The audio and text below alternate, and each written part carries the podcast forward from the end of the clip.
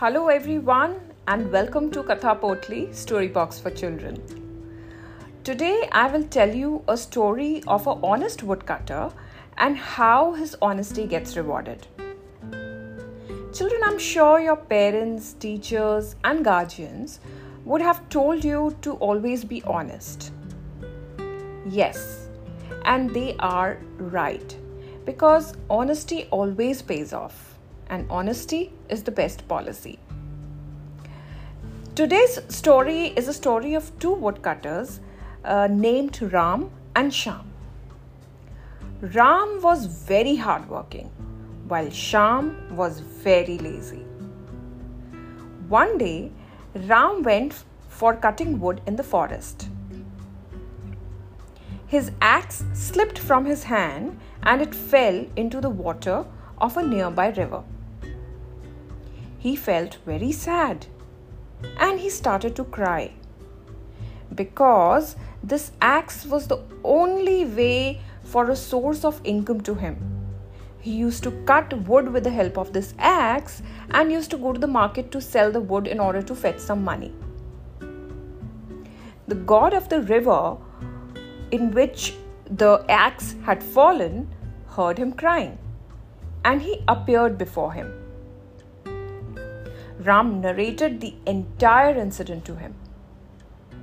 The river god went inside the water and got a golden axe.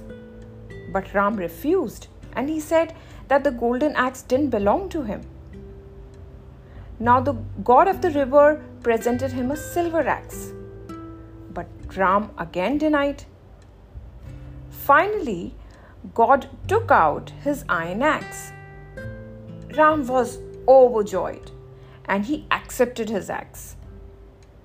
The god of the river was very pleased with his honesty and he gave all the three axes to him, the gold axe, the silver axe and the iron axe. This was the reward for his honesty. Ram sold the gold axe in the market and he became very rich. But he continued working hard.